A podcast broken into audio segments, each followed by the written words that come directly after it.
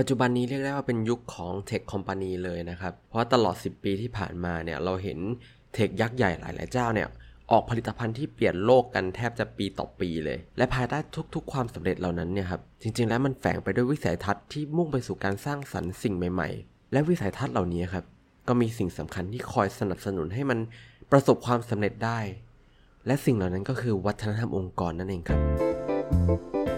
It's time for a cup of culture podcast. Let's grab a cup and sit back.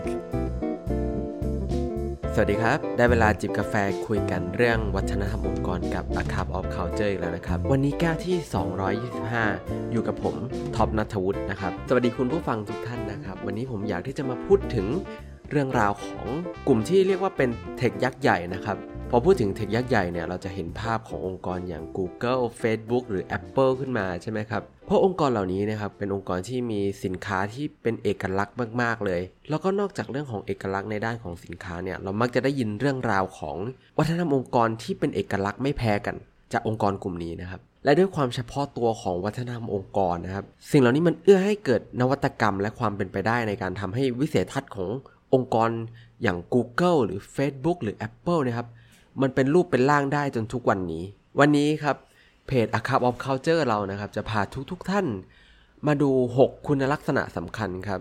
ที่น่าสนใจมากๆเกี่ยวกับ Tech Company นะครับที่องค์กรขนาดเล็กและองค์กรอื่นๆนะครับอาจจะสามารถปรับไปใช้ได้โดยไม่ต้องเป็น Tech Company หรือเป็น Startup เลยเรามาเริ่มกันเลยนะครับอย่างแรกเลยที่มีร่วมกันก็คือเรื่องของความเป็น Hacker Culture ครับเพราะว่ากลุ่มที่เขาเป็น Tech Company เนี่ยเขาจะมีเรื่องของเทคโนโลยีที่พยายามมาแก้ข้อจำกัดเดิมๆเราถึงเรียกได้ว่าเป็น Hacker Culture นะครับเพราะว่า Big Tech Company ทุกเจ้าเนี่ยจะต้องพบกับความท้าทายในการหาวิธีแก้ปัญหาที่เป็นข้อจำกัดต่างๆนานาเช่นฮาร์ดแวร์ซอฟต์แวร์ต่างๆที่เป็นข้อจำกัดมาตั้งแต่ยุคแรกๆที่อินเทอร์เน็ตเราเร็วได้แค่นิดเดียวคอมพิวเตอร์เราไม่สามารถที่จะบรรจุข้อมูลอะไรได้เยอะแต่สิ่งเหล่านั้นก็ไม่ได้หยุดให้กลุ่มที่เป็นบริษัทเทคโนโลยีหลายๆเจ้าเนี่ยพัฒนาสินค้าของตัวเองได้อย่างต่อเนื่องเพราะว่าพวกเขาเนี่ยมีวัฒนธรรมองค์กรที่ให้ความสำคัญกับความยืดหยุ่นและความกล้าคิดกล้าทำครับและมันจะเอื้อให้ทีมงานของเขาเนี่ยสรรหาวิธีการจัดการกับปัญหาได้อย่างรวดเร็วแล้วอย่างต่อเนื่องแล้วการสร้างให้วัฒนธรรมแบบนี้นะครับเกิดขึ้นเนี่ยมันต้องอาศัยช่องทางการสื่อสารที่ชัดเจนและรวดเร็วครับ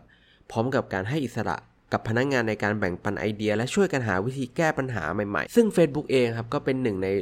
องค์กรที่เติบโตขึ้นมาได้จากการที่มี Hacker Culture เนี่ยนะครับเพราะว่า Facebook เนี่ยเป็นหนึ่งในองค์กรที่ผ่านวิกฤตมาเยอะมากนะครับ Facebook อยู่กับเรามาตั้งแต่ช่วงที่อินเทอร์เน็ตยังไม่เป็นที่เข้าถึงทั่วไป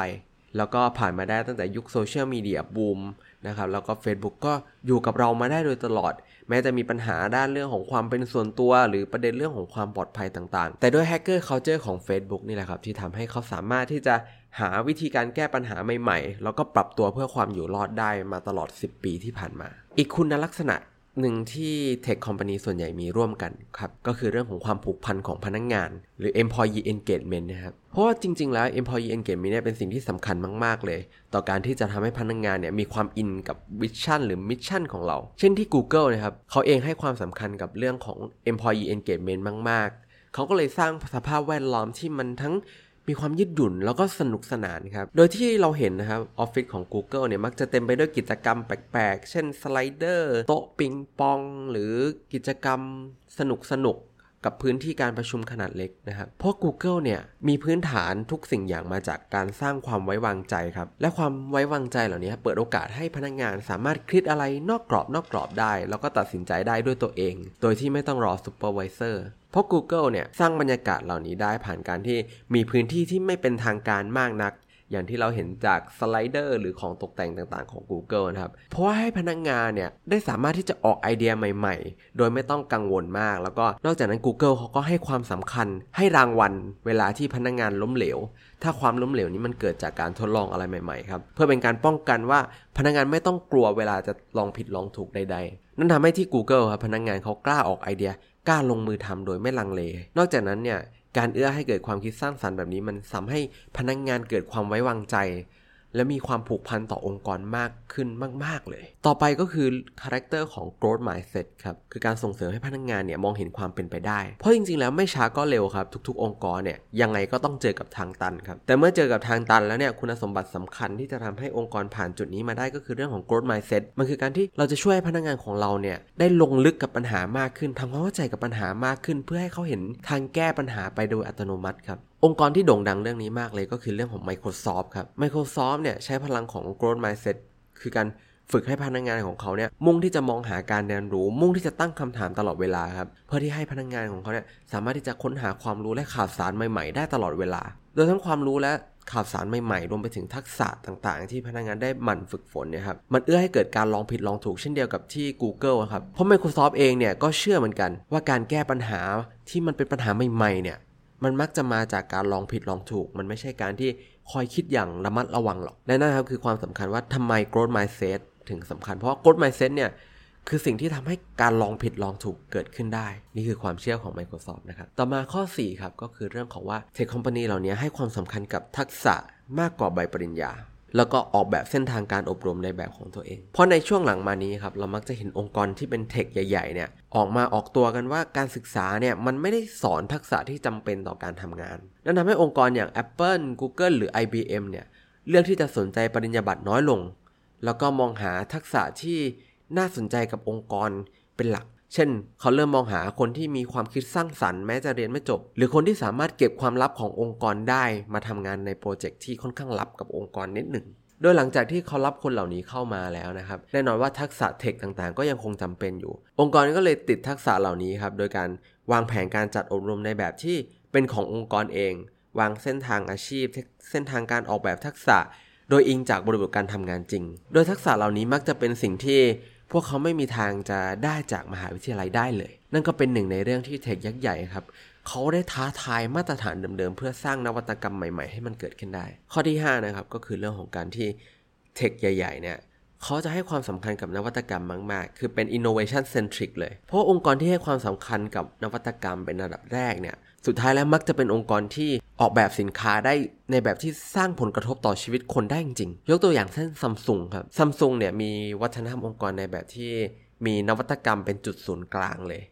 โดยเน้นการพัฒนาความรู้และทักษะให้กับพนักงานครับเพื่อให้พนักงานเนี่ยออกแบบนวัตกรรมใหม่ๆออกแบบผลิตภัณฑ์ใหม่ๆที่มันเหนือกว่าคู่แข่งให้ได้การทำแบบนี้ครับทำให้องค์กรเนี่ยสามารถที่จะสร้างโอกาสในการพัฒนาอย่างต่อเนื่องไม่ใช่แค่ตัวสินค้าหรือบริการนะครับแต่มันคือการส่งเสริมการเติบโตของพนักงานครับให้เขาเติบโตได้ในทั้งเรื่องของหน้าที่การงานและชีวิตส่วนตัวโดยพนักงานกลุ่มนี้ก็สุดท้ายก็จะกลายมาเป็น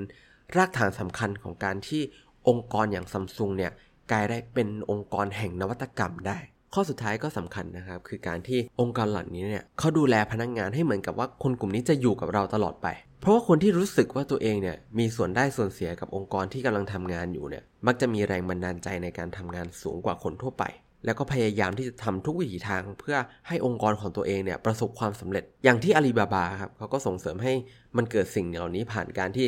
เขาให้พนักงานเนี่ยสามารถส่งฟีดแบ็กส่งข้อเสนอแนะแล้วก็คำวิจารณ์ให้กับผู้บริหารได้โดยตรงเลยในแบบที่ยังคงมีความสุภาพอยู่นะฮะการทำแบบนี้เนี่ยช่วยให้อาลีบาบาเนี่ยเกิดสภาพแวดล้อมที่ทุกอย่างโปร่งใสครับ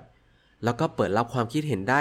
มากจนพนักงานเนี่ยเรียกได้ว่ามีส่วนร่วมกับการตัดสินใจครั้งใหญ่ๆของอาลีบาบาได้อย่างแท้จริงเลยนั่นทำให้พนักงานส่วนใหญ่ของอาลีบาบาครับรู้สึกว่าพวกเขาเนี่ยมีค่าเป็นบุคลากรที่มีค่ากับองค์กรมากแล้วก็มีความสำคัญในการที่เป็นเจ้าของในองค์กรซึ่งสุดท้ายเขาก็คือคนที่จะอยู่กับองค์กรไปได้นานๆครับพร้อมกับที่จะคอยนำเสนอไอเดียใหม่ๆไปตลอดเวลาทั้งหมดนี้ครับคือ6คุณลักษณะของวัฒนธรรมองค์กรในแบบที่บริษัทเทคยักษ์ใหญ่เนี่ยนำมาใช้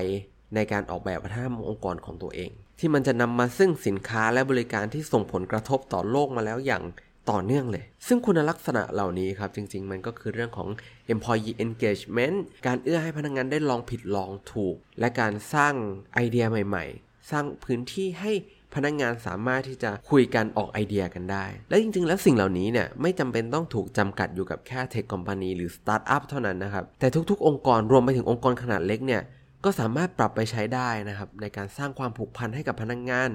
สร้างการเรียนรู้และสุดท้ายก็คือสร้างนวัตกรรมใหม่ๆให้กับองค์กรครับ สุดท้ายนี้ก็อย่าลืมนะครับว่าไม่ว่าตั้งใจหรือไม่ก็ตามเนี่ยวัฒนธรรมองค์กรก็จะเกิดขึ้นอยู่ดีทำไมเราไม่มาตั้งใจสร้างวัฒนธรรมองค์กรในแบบที่เราอยากให้เป็นกันล่ะครับสำหรับวันนี้กาแฟหมดแก้วแล้วแล้วพบกันใหม่ในครั้งหน้าสวัสดีครับ